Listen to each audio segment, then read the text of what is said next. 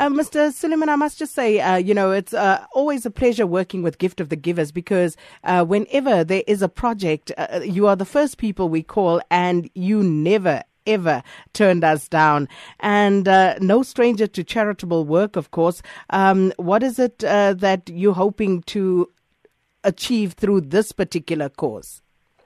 Well, second that, the details of the Newcastle one has not been made clear to me yet from SAFM. So, you know, I spoke to them yesterday, but we told them whatever it is, we will support as I said, as we did last year with Bolide and the years before that in Northern Cape and in Limpopo. But I want to make one other point. We don't celebrate only on Mandela Day. For Gift of the Givers, it's not in, put it in inverted commas special, because we do this every other day. And in addition to the one in Newcastle, we are looking at three different projects which I did speak to SAFM about yesterday. As we know, the drought has been very, very serious in this country. And we've been busy since January 11th. And up till now, the more we get involved, the worse it seems to be becoming. On that same day, we're looking at sinking a borehole in Vryheid, which is not too far from Newcastle, and there's virtually no water in the whole town. The second thing we're looking at, we have, where we have been involved in, in quite a big way, is in Buvani. Schools open on the 18th of July, and a lot of kids require school stationery, they require furniture for the schools, which we'll be providing. And the third project we're looking, besides the Newcastle one, is the one in the Lily mine. As you know, the investor pulled out, and 900 families are very, very desperate there. So we're looking at getting involved on that, with those families also. It is sort of coincidental that it's on, on Mandela Day, but we're looking at that project also. One more thing has happened. DIRCO and us have been working together. We took some stuff across to Madagascar because the Prime Minister requested it for the country. The embassy now is trying to have that distribution done on Mandela Day also. So these are the events, besides the one in Newcastle, we will be involved on that day. And obviously, you know, many people involved from your side as well, because the thing about Gift of the Givers, um, and, and I just want to put this out so that our listeners understand, is uh, you not only come on board with uh, whatever it is that we ask you to, uh, but you also always make a point of uh, feeding the communities where we go.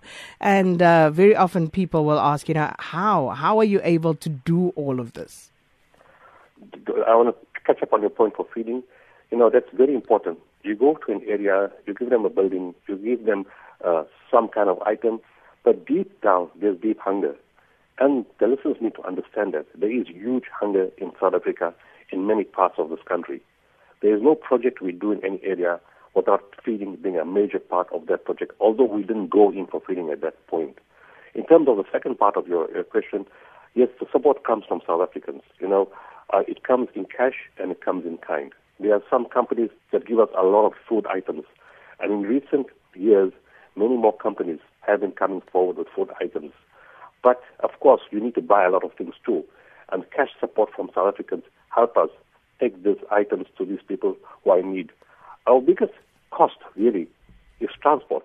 Because the fuel is very, very expensive and it's taking items throughout the country it is it's a huge cost. Even in the drought, a, a classical example, we went to give people water. We put in a borehole, you know, we put in JoJo tanks, we put in water tankers. But deep down in the same communities, because of failed crops or because of hunger before the drought has happened, they were hungry. So feeding becomes an integral part of every project that we do in any part of this country. And of course, it's tough times economically for most people, most South Africans. And um, has that had any impact on the number of causes that Gift of the Givers would uh, generally participate in, Dr. Sooliman? I've been very fortunate, uh, because of years of planning, we've always been building up reserves. And what I find is that when there's more crisis, somehow we seem to be getting busier, both in terms of support from the public and in terms of requests from the public, both ways. So when you're more in the news, unfortunately, two things happen.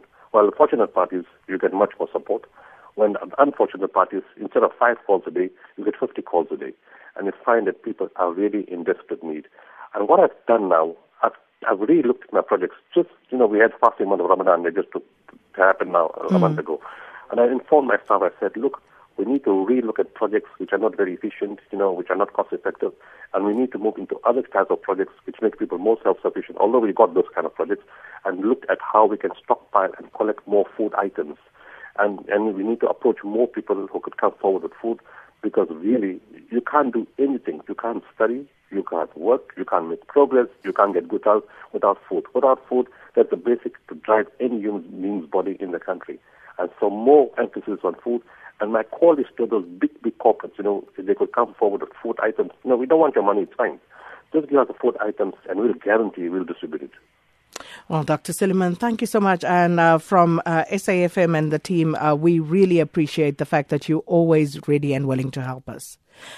That was the chairman and founder of uh, NGO Gift of the Givers, Dr. Imtiaz Sooliman.